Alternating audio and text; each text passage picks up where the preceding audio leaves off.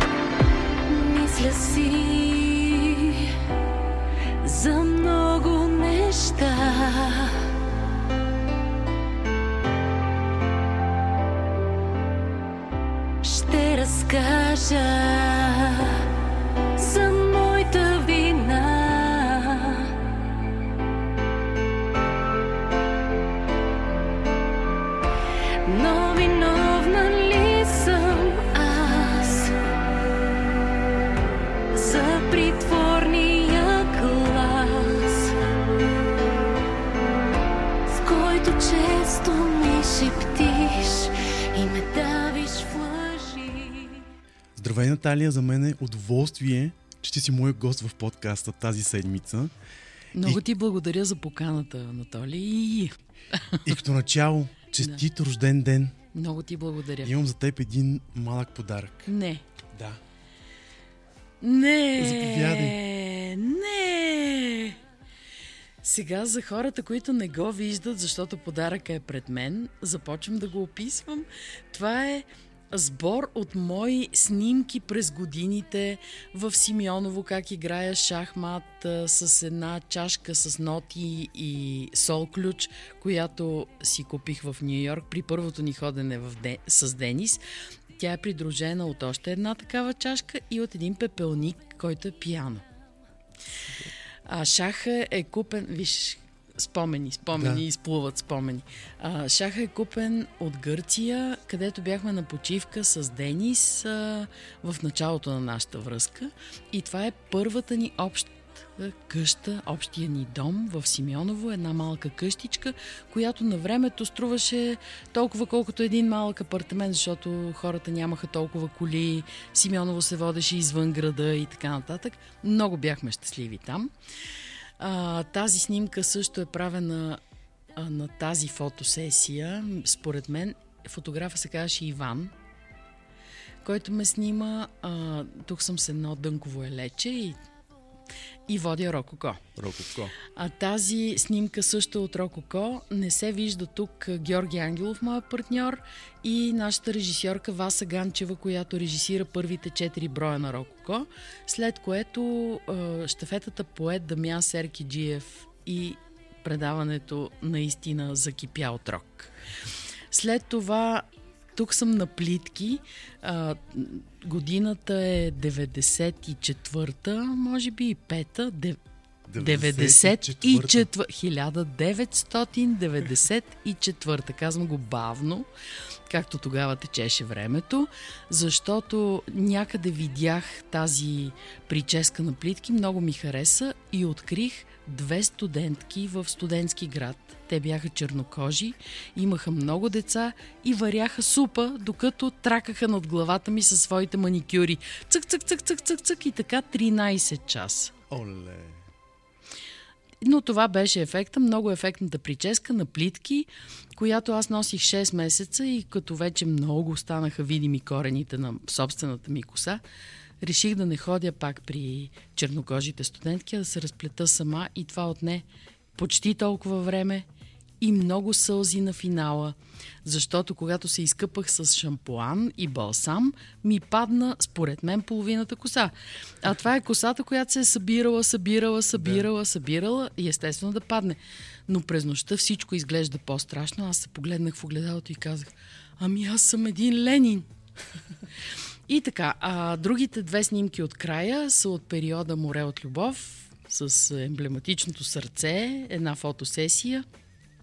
В леви ъгъл а, за Свети Валентин и една фотосесия за списание Ева. Фантастично списание, българско.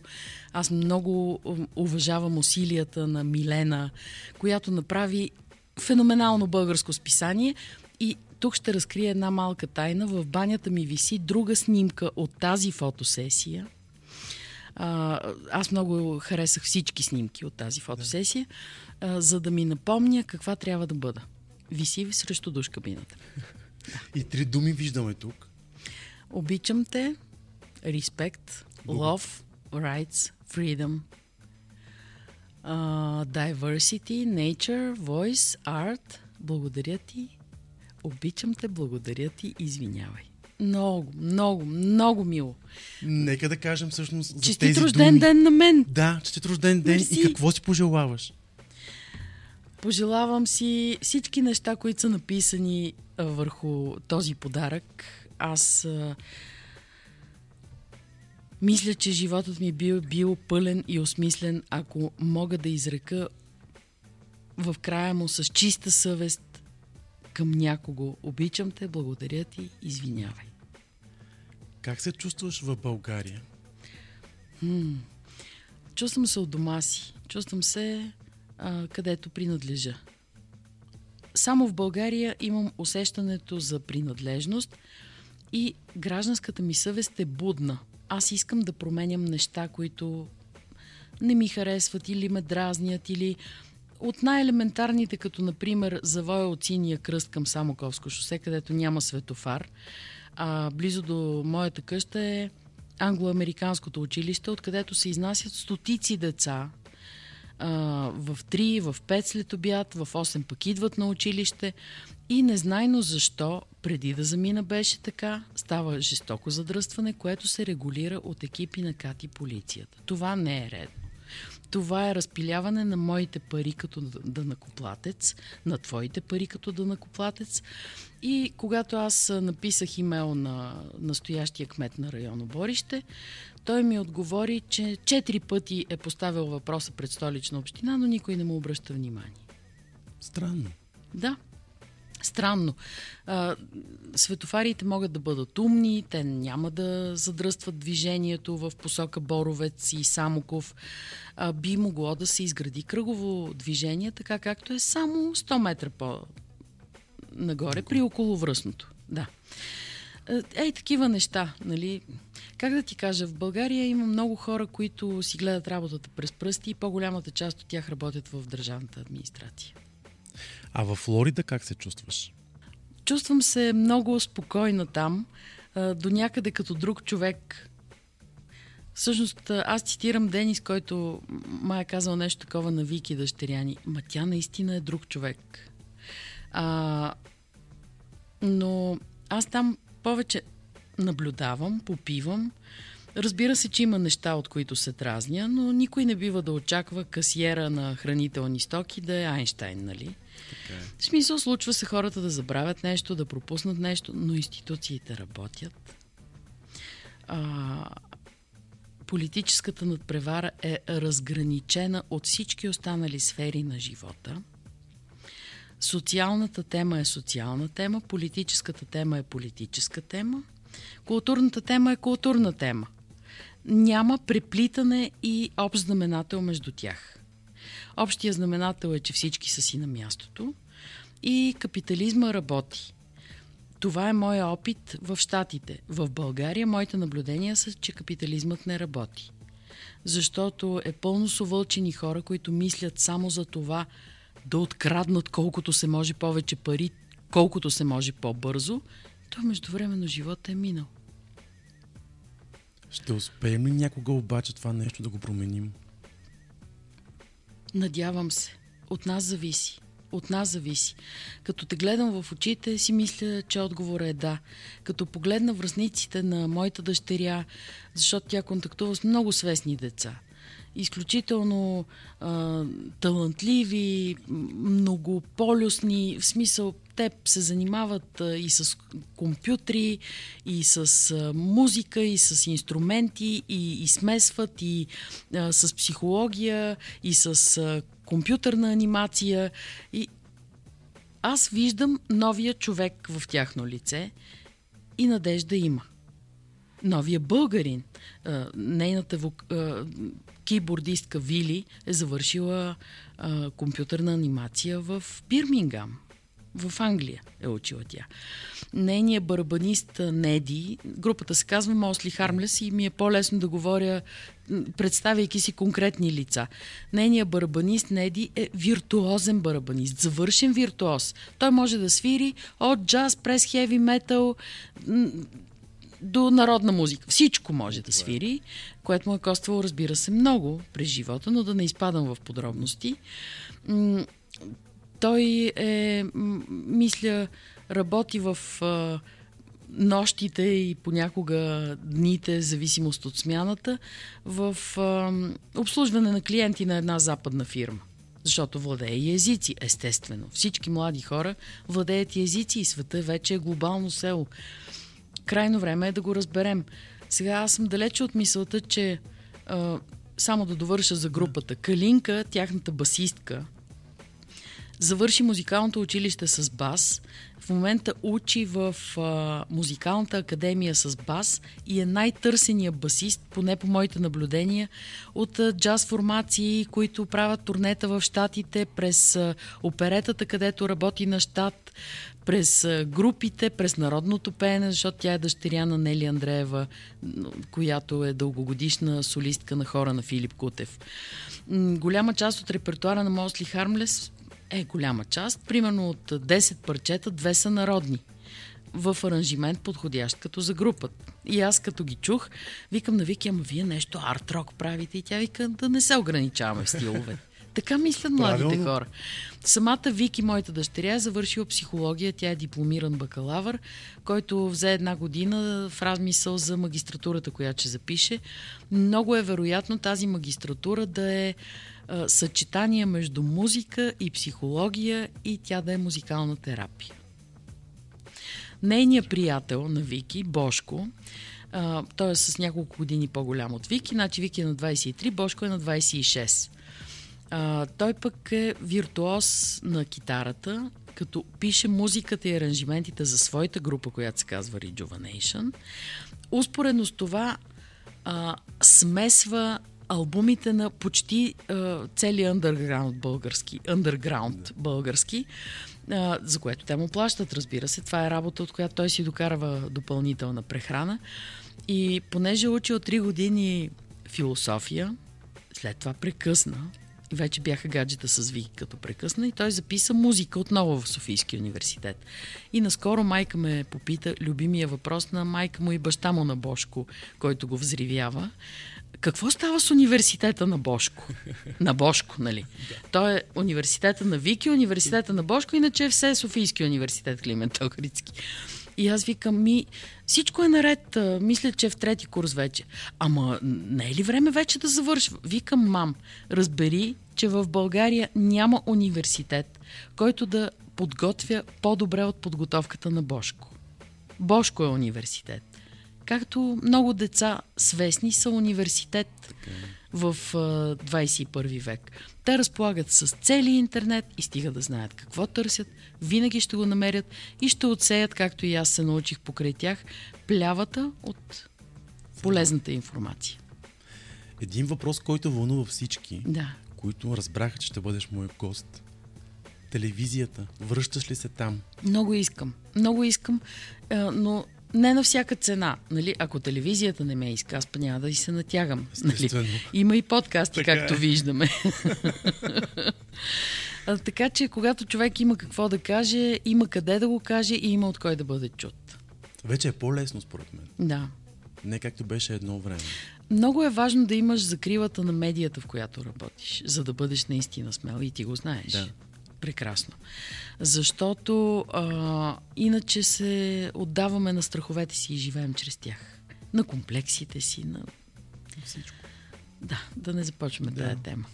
Разказвала си хиляди истории в море от любов. Коя обаче помниш и до днес? В контекста на домашното насилие бих разказала една история. В контекста на море от любов бих разказала няколко.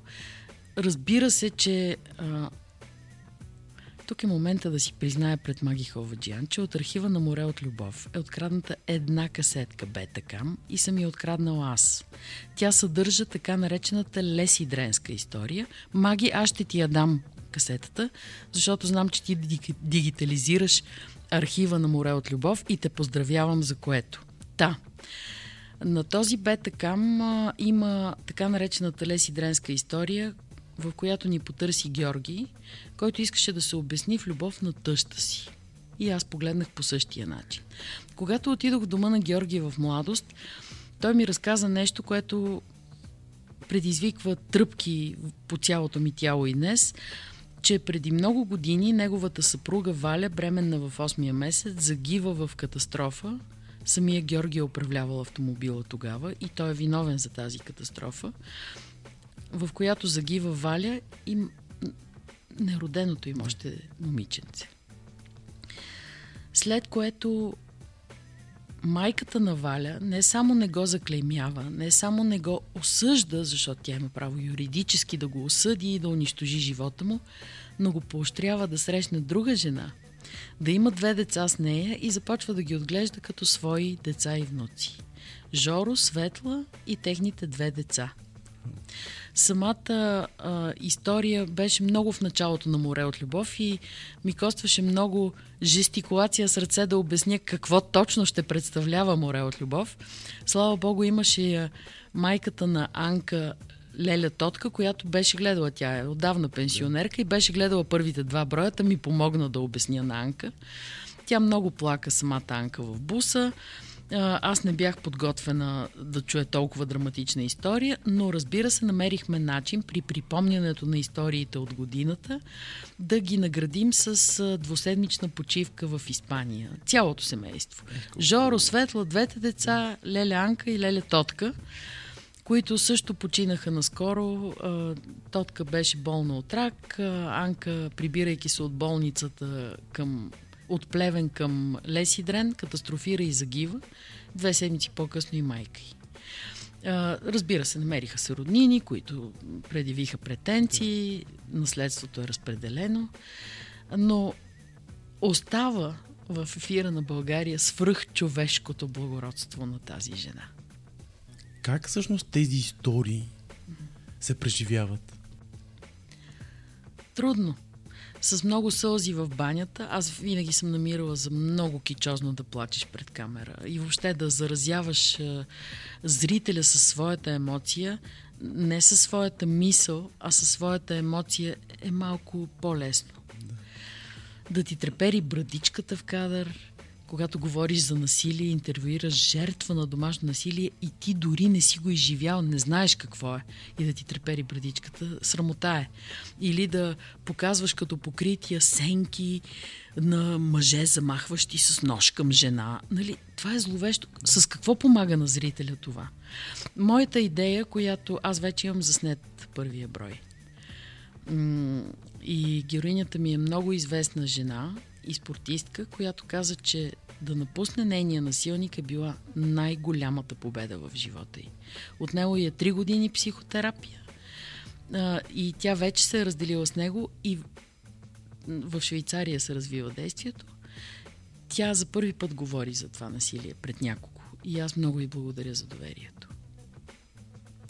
Та, в смисъл, че а, Пробуждане е замислено като един проект, който дава надежда.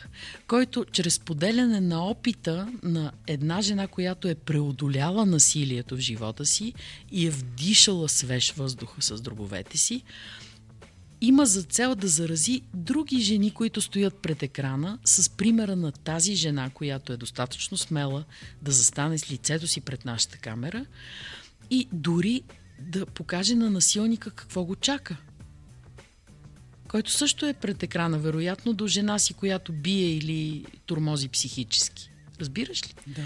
И в този смисъл идеята наистина е уникална. И аз мятам, че а, няма смисъл да се опияняваме от а, това колко а, уникална идея сме измисли. Стига да помогнем, тя ще работи. Аз съм и на страната на насилниците, и на страната на жертвите. Категорично съм против избягването на думата жертва, защото ти си жертва в ситуация на насилие. избягването на някаква дума не променя нещата.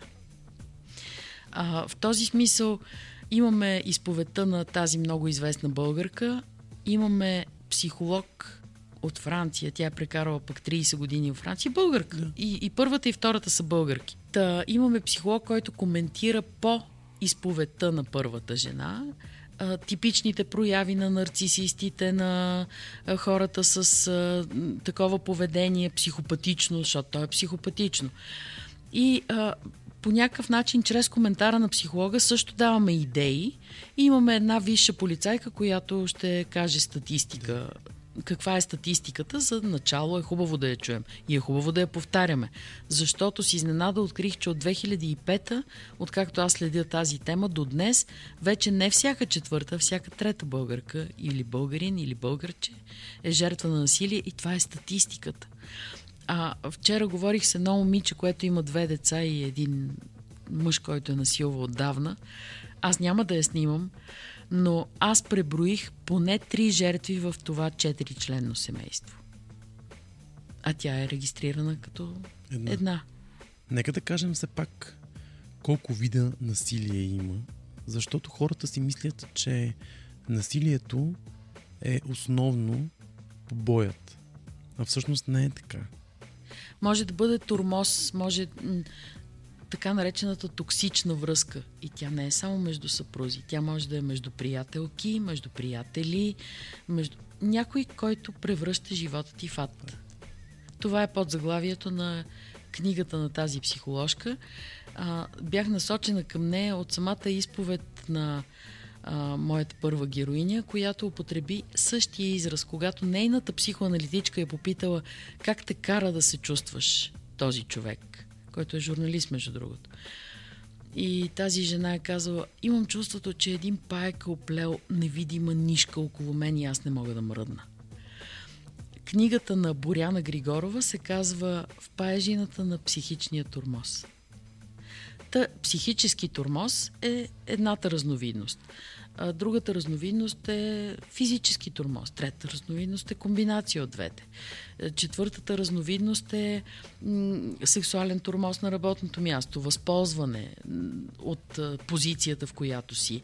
На работното място също има психически турмоз. Някой може да те принизява, за да изпъква отгоре над тебе. Много, много, много видове има. Аз съм далече от мисълта, че в рамките на 12 броя, за колкото преговаряме, бихме могли да обемем те, темата, но поне бихме могли да дадем добрия пример и механизмите на справяне. Което е най-важно. Което е най-важно. Да. да. Какво успя да научиш за любовта през тези 53 години? Могъща, всемогъща е любовта. По-силна от смъртта дори, защото откакто загубих тате през 2014 и го нося в сърцето си, той е жив в сърцето ми. А, по същия начин а, родителите на Денис и двамата спокойници, но те са живи в нас, във всяка наша дума, във всеки наш жест. Едни приличаме повече на майка му, други приличаме повече на баща му, но сме взели по нещо от тях, да не говорим за децата.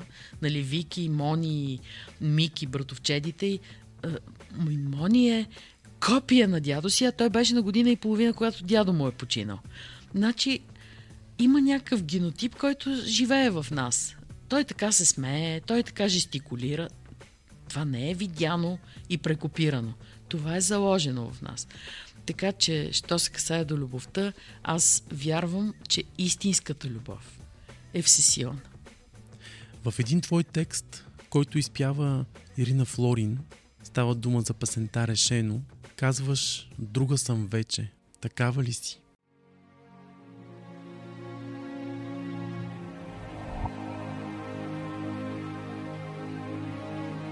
Друга съм вече, спри да ми пречиш, спри смеха на цвета. Всичко обърна и си замина, стой си там, сами ням, изкрито няма да плача за теб. Ще заключа вратите, спомен за суров.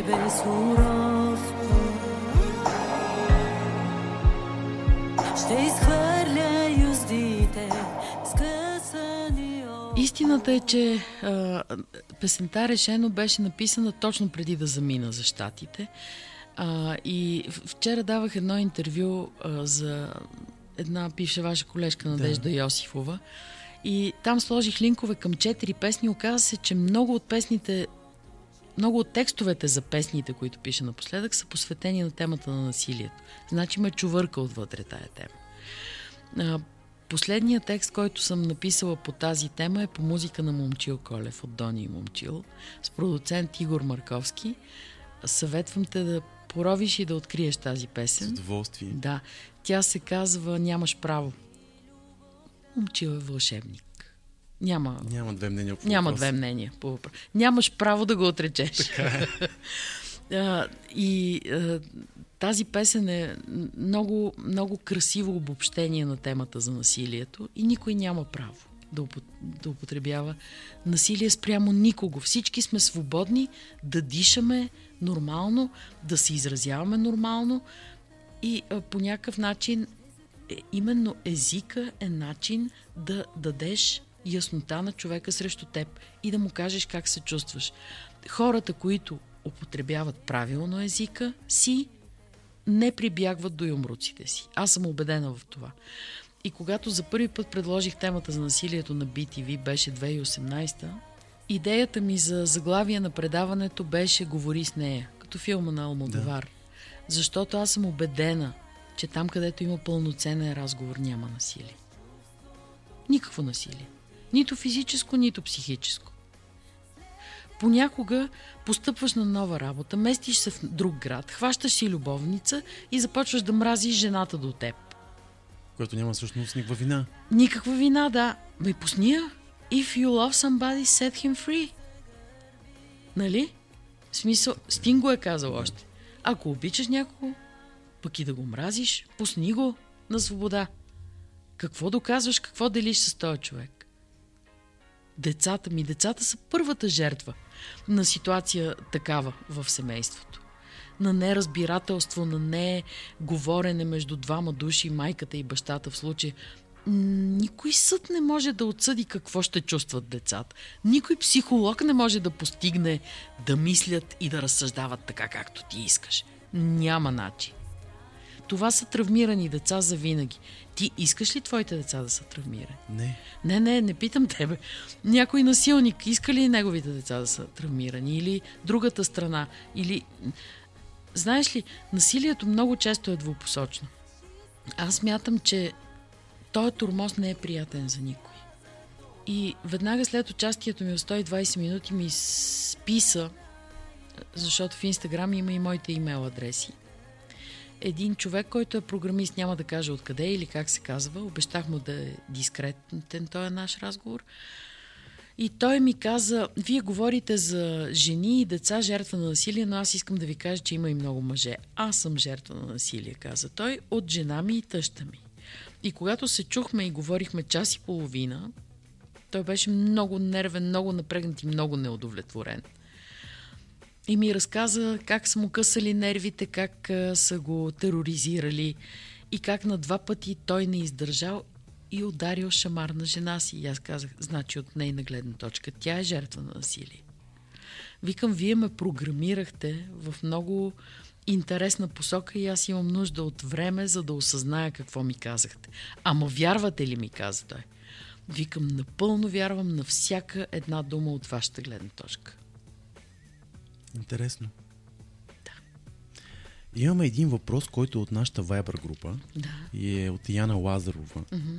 Къде според теб живее любовта? в нас, в сърцата ни, в отношението към, към някого. А, това, което отличава любовта от насилието,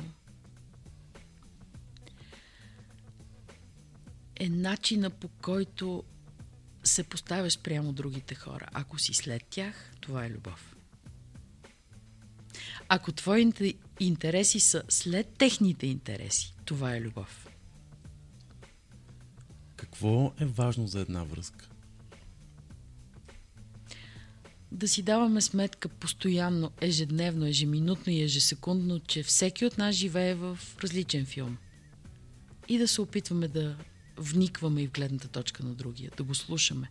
Не само да говорим, но да го слушаме внимателно. Да си даваме време, ако се ядосаме, и да помислим пак. Да борим се пак до 10, както се казва. Да, примерно. примерно. Те, между другото, банализмите затова са банализми, защото са много верни. верни. да. И още един въпрос Да. имаме от Viber групата. Атанас Темнилов пита, има ли вечна любов? Мисля, че има. Вечна, какво значи? Отвъд човешкия живот, ми да, има. Ето, аз вечно, докато ме има, ще обичам и татко, който вече го няма. Вечно ще обичам няколко души в живота си, които може би се броят на пръстите на двете ми ръце.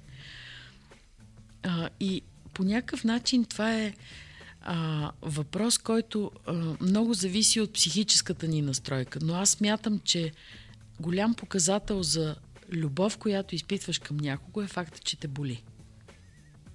Когато той те предава, те боли. Когато той не те разбира, те боли. А, това отличава любовта от нелюбовта. От егоизма, примерно. Както се казва, от любовта най- най-боли, Да. колкото и пак да е клише. Абсолютно. И а, като се скараш много близък твой човек, независимо от това дали мъж или жена или партньор, изживяваш голяма травма. Ако, ако неразбирателството се настани между вас и се чувстваш много ощетен. И аз абсолютно вярвам, че разговора е единствения ни шанс. От кои твои гре... Спрем ли да говорим, умира Умираме. връзката. Да, Край. умира връзката. С някой.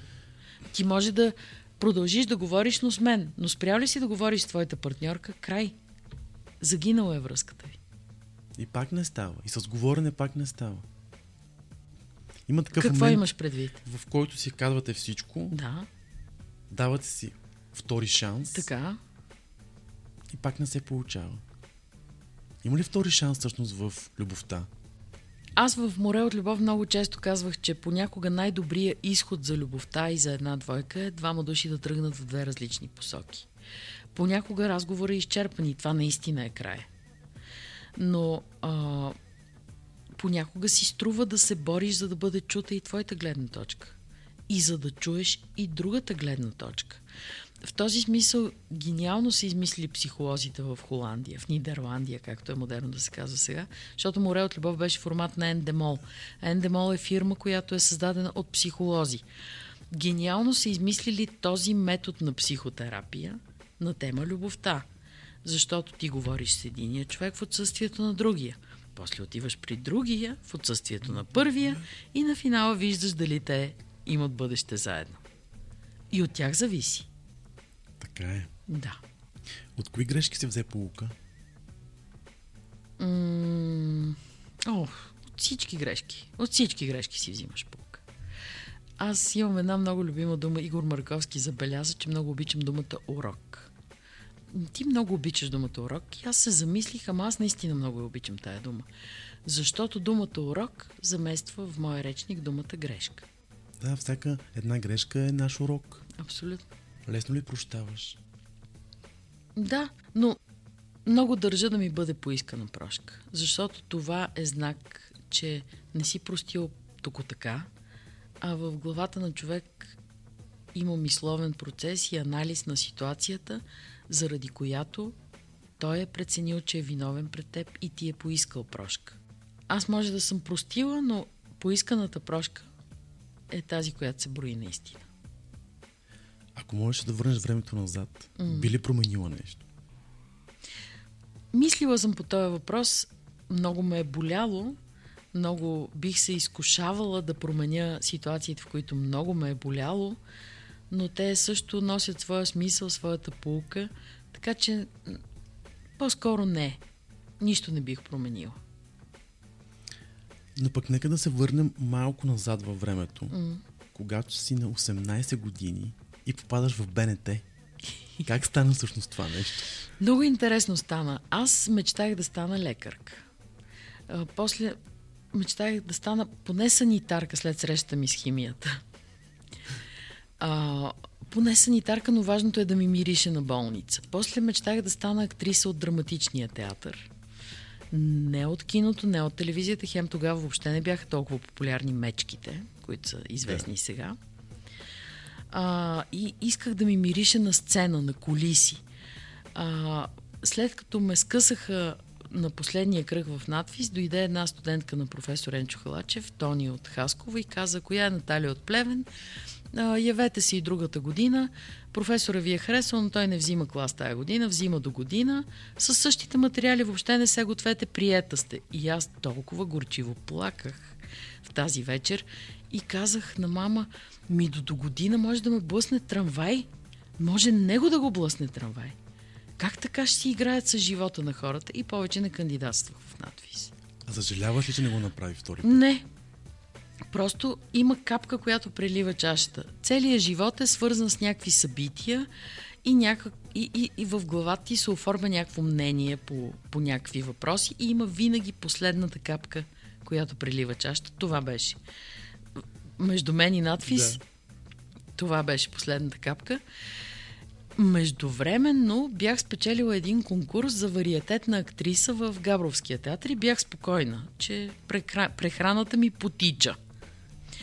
Междувременно чух, аз тогава много се ослушвах за конкурси, това беше 88 година и тук що пробиваха конкурсите. Защото иначе в БНТ да работиш, трябва да си дебел връзкар. Или някакво чинге, или така.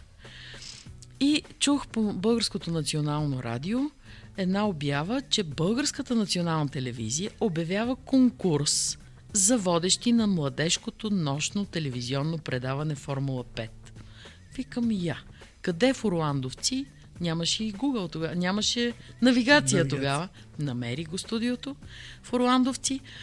То е едно, се оказа едно голямо студио, в което няма никой. Има само няколко камери и 500 души кандидати за този конкурс някои от които на моята възраст сега, примерно 53 годишни. Да. Спом, спомням си гласа на Хачо Баджиев, защото ние не го виждахме физически, а го чувахме от апаратната като режисьор нали, на терен, който даваше инструкции и задаваше въпроси. И на по-възрастните каза, вие знаете ли за какво е обявен този конкурс? Това е за младежкото нощно предаване. Как се виждате вие? Като какъв? безпощаден. Типично в неговия стил. Неговия стил, да. да.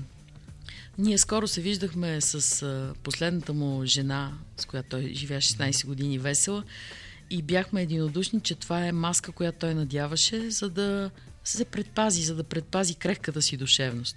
Но в а, три кръга се състоя този конкурс и след третия кръг Хачо ни събра оцелелите и каза, добрата новина е, че конкурсът приключи успешно за вас. Лошата новина е, че конкурсът започва сега.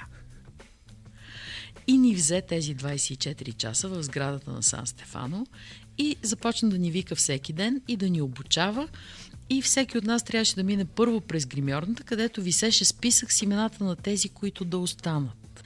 В крайна сметка от 24 човека останахме две двойки водещи, аз и Георги Ангелов, който и до сега работи в БНТ, и Мария Касимова Муасе, и Асен Григоров Асенов, който издаваше Web кафе, беше да. водещ на плюс-минус. И от тези две двойки водещи, в крайна сметка Асен започна да води плюс-минус, Мария тръгна по някакви списания и прие ролята на пишещ човек Просто това и лежи повече на сърцето. И аз и Жоро Ангелов останахме до един брой, в който нашата редакторка Валерия Велева а, беше а, сложена за водеща от Найден Андреев.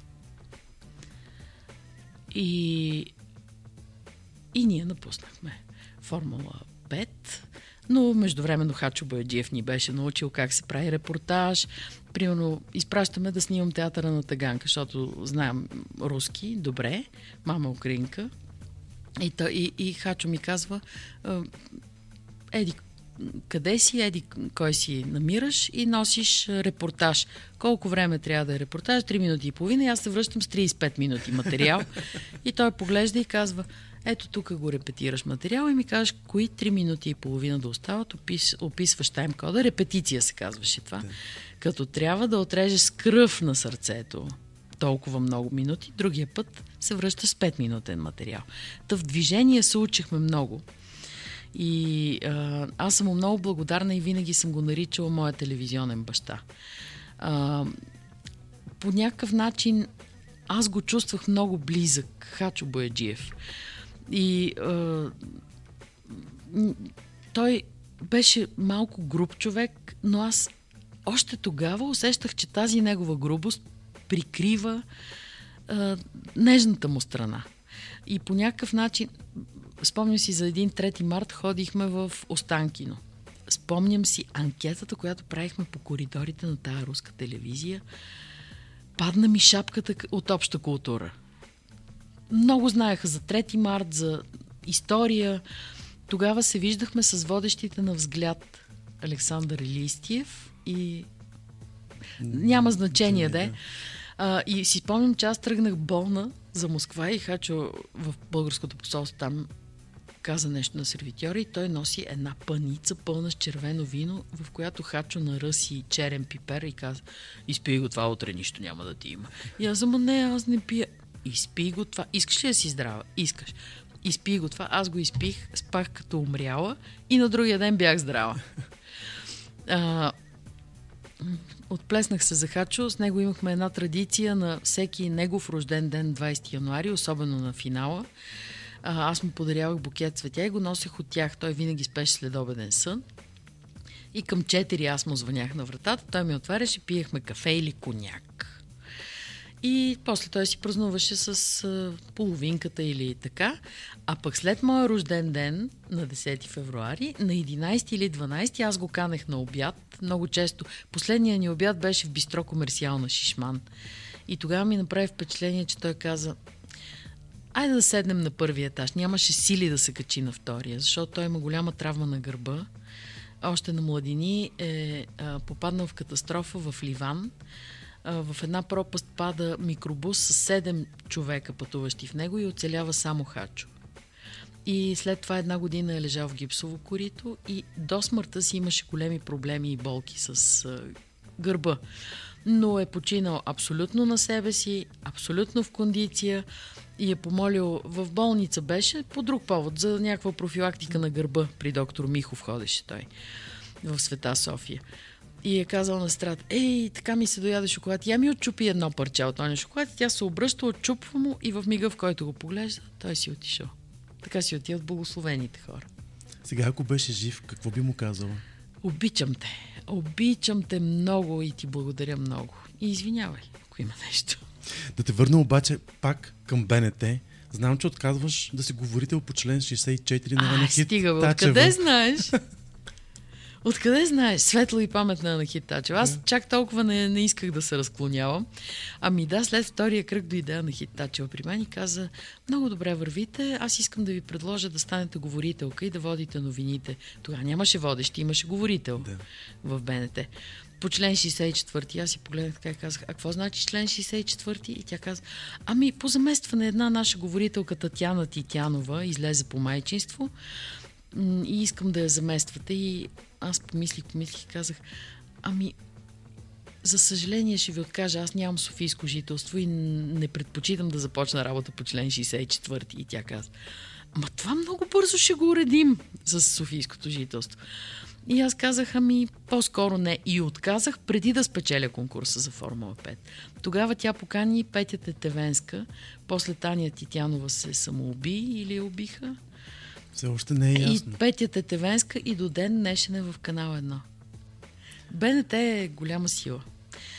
Аз а, си спомням и времената, в които Хачо Бояджиев беше генерален директор. Той продължаваше да спи след обяд. Всеки ден се качваше в служебната си кола, отиваше си на руски паметник, спеше от 2 до 4 и се връщаше на работа и работеше до 10-11 по това време аз написах своята дипломна работа, защото вече се дипломирах в журналистическия факултет и темата ми беше феноменът Хачо Бояджиев.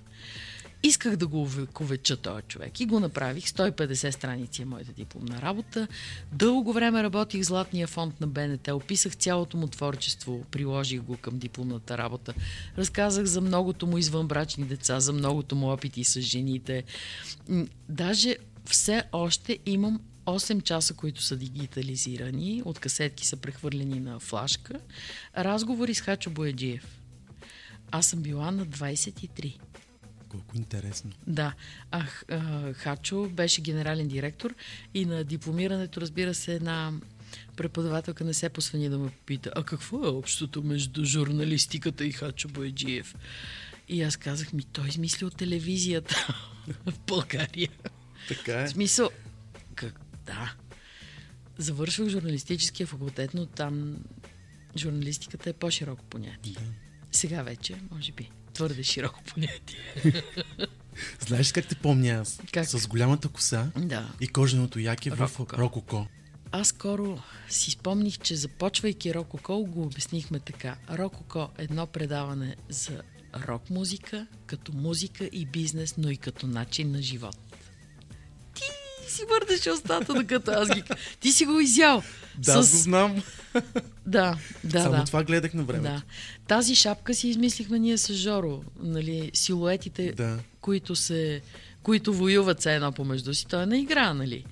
А, и е заснета от вас Ганчева, но на, на, на практика аз избрах музиката, една песен на Стив Вай, тъндрара, много бързо соло, което е Да. неизпеваемо, просто. И на фона на тази музика с една анимирана китара и нашите силуети, много френска шапка. Жоро Ангелов е френски възпитаник. Той преподаваше френски в класическата гимназия по това време. Сега вече стар кадър на БНД. Бе, Жоро. Спирам да говоря за Жоро. Та за рококо да си говорим. Да.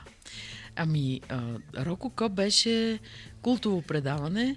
А, спомням си, в мига, в който напуснахме Формула 5, направихме Рококо. По средата Иван Гарелов тогава ни предложи да станем негови репортери в Панорама. На мен и Жоро Ангелов. Хачо беше шеф на телевизията. И ние след много кратък размисъл отказахме и направихме Рококо, нашето първо авторско предаване, в което аз се идентифицирах с рубриката Чути люшки, която беше клюкарската рубрика, захранвана основно от синьото кафе, но под сурдинка. Нали? Ти знаеш ли, че еди кой си, еди коя си. Също се идентифицирах с една рубрика без име, но с знак въпросителна. И тя беше своеобразна музикална загадка. Познайте, това е песента Кукла на Атласа, това е песента а, на Fish the Company. Познайте коя година е писана едната и другата, те звучат почти един, идентично. А, познайте коя година и разбира се, песента Кукла на Атлас е писана няколко години след песента на... Тогава хората си позволяваха такива неща, защото нямахме достъп до информация. Сега това е невъзможно, така че сменяме темата на разговор. да. За какво си благодарна? За всичко съм благодарна. Малко съм сърдита за лютия ми нрав ми идва да кажа. В смисъл, че много избух, много лесно избухвам. И, и то към близки хора. А за какво? Ми, За малки неща. за малки неща и, и то най-вече за, за това, че аз си представям нещата по един начин, а те се случват по друг, друг начин. Ма не е задължено да се случат по начина, по който аз си ги представям. Ай, как аз го не? знам. Но в момента не мисля за това. И, примерно, откакто за- започнах да се занимавам по-усилено с темата за психическия тормоз, много се ревизирам и започнах да си налагам някои неща, за да не стана човек с нарцистично поведение. Те са пълни психопати, нарцисите, но много е тънка и границата. Хубаво е да се самонаблюдаваш. Хубаво е да си слагаш някакви граници и някакви... Сега съм човек, който много често казва извинява и наистина го има предвид и мога да се самоанализирам защо го казвам. И като цяло съм добронамерен човек. Нали? Но не е лошо понякога да се съмняваш в себе си. И в себе си. Не само в околните. И в себе си. Какво пропусна в живота? М- може би да имам повече деца. Макар, че Вики е прекрасна. Нали? Ако, ако трябваше да имам три деца а, и на три да е разделен нейния капацитет, не съм съгласна. Какво не знаят хората за теб? Е, ми нека да продължат да не го знаят. Не се сещам, просто острумнича в момента. Да. Да, много хора си мислят, че знаят всичко за мен. Точно, да, Дори аз не знам всичко за себе си, така че много моля да сме малко по-внимателни в, в това отношение. В смисъл, че това, че си прочел някъде нещо за мене в жълтата преса, примерно, въобще не го прави истина. Нали, срещала съм жена, която казва, а, той е изедник Денис, ако съм на твое място. Ама ти не го познаваш и не си на мое място. Млъкни. Така е. Как общуваш сега с Денис? О, много... Денис е много лек характер. Той е много с чувство за хумор, мислещ човек, много четящ човек. Умен, но не натрапчив и несериозен. Разбираш ли? Много е... Денис наистина е моята половинка. А сега ли по-лесно? И е много добър баща. Да. Защото Вики е това, което е и благодарение на Денис, дори благодарение на драмата помежду ни, дългогодишната драма помежду ни. Нито Денис, нито аз някога сме си позволили една лоша дума за другия. И това на мен ми е коствало много. Сигурно и на него му е коствало много. Майката на Денис, която беше психоложка, така че Вики е направила професионалния си избор до някъде и повлияна от нейния пример. Така си мисля. Никога не прия да се запознае с някоя следваща приятелка на Денис. И каза ти, имаш една жена и едно дете. За мен е така. Не желая, желая ти цялото щастие на света, но не желая да се запознавам с никой повече. Което е много подкрепяща позиция.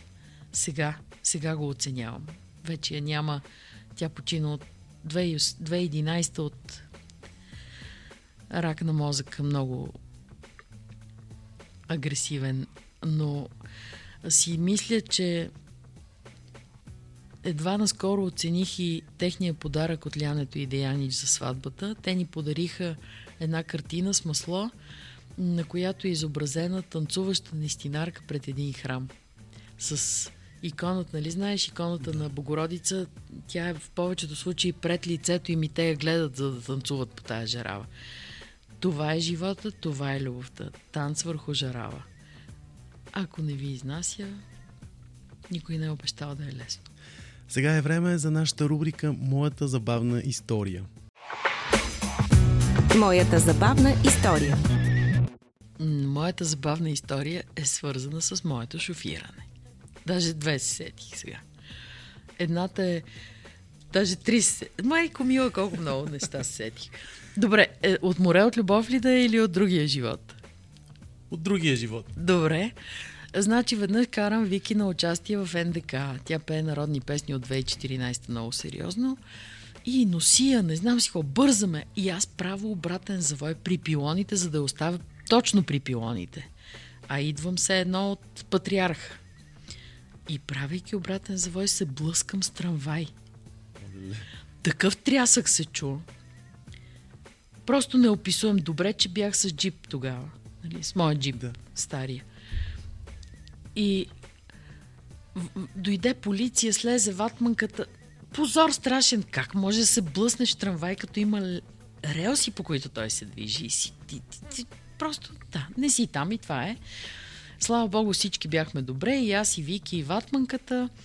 Разделихме се по живо поздрав. Вики вика, майде ти тичай на концерта, аз ще се оправям тук. Една седмица по-късно, паркирайки под колоните при площад Гарибалди, вече съм с колата на Денис, защото моята е на ремонт. И много внимателно паркирам, за да отидем в един сервиз за iPhone и да си сменим стъклата с Вики.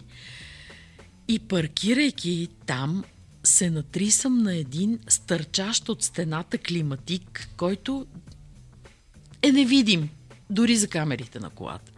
И я удрям точно в емблемата на Мерцедес. А неговата кола е много скъпа и аз си я карам с огромно напрежение и го набирам в Тампа беше. Той викам, не мога да повярвам. Катастрофирах пак и ти ударих колата. Тя само емблемата му струва сигурно 500 лева, 1000 лева или 1500. Той вика, безпокойно бе, голяма работа. А в това време едно момче излиза и ми казва, май не ви върви тази седмица. Другото ми работно място е в едно кафе до под колоните. да се смееш ли, да плачеш ли, какво да правиш точно? Ето това е. Това е съдба. Да. Успя ли да сбъднеш мечтите? Аз не спирам да мечтая. В мига, в който спреш да мечтаеш, си до там. Ето още един човек като мен. Браво. Станахме двама. Супер. Дано да сме повече такива. М, Успях да сбъдна много мои мечти. Благодаря на Господ, благодаря на хората по пътя ми, които са ми помогнали, защото без помощници сме за никъде. Сега не можеш да разчиташ само на Господ или само на хората около теб. Нали, сещам се за един вид, дето един човек стоял пред статуята на Господ и се молил, моля те, Боже, моля те, нека да спечеля от тото, нека да спечеля от тото и на втората седмица статуята не издържала, навела се на човека и казва, маре, пусни един фиш, де! Да, да не изпадаме в тази ситуация. Да. Коя е Наталия Симеонова? Аз съм си аз, аз съм много непосредствен човек. Всеки, който ме м- чуе и види, това е Наталия Симеонов. Динамична съм много, м- но винаги съм добронамерена. А, може би в това ми качество биха могли да се съмняват само хората, които не ме познават. А, не трябва. Ми, по принцип е грешно да подхожда с съмнение към някой с подозрителност. Да. Това вече прави контакта непълноценен. Доверието ме окрилява и а, близките ми хора го знаят. И те вярват в мен. И И, е аз имам най-важно. всичко. Да, и това е най-важно всъщност. Абсолютно. Да, Близките ни хора да ни вярват. точно така, да. На финал искам да те помоля да напишеш нещо в книгата на подкаста.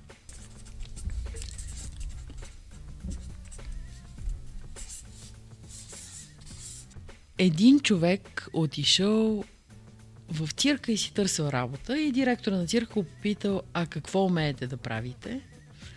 И човека казал, умея да имитирам птици и директора на цирка прегледал файловете си и казал, съжалявам много, имаме трима имитатори на птици, няма работа за вас. И човека отворил прозорец и е излетял.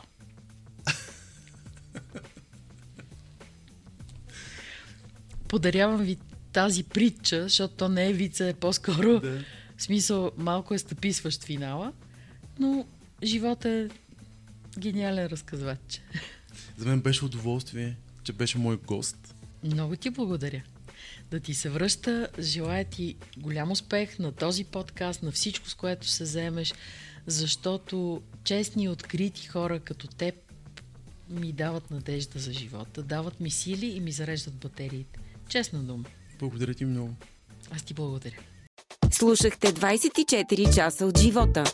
Още епизоди може да откриете на 24часа.bg и във всичките ни подкаст платформи.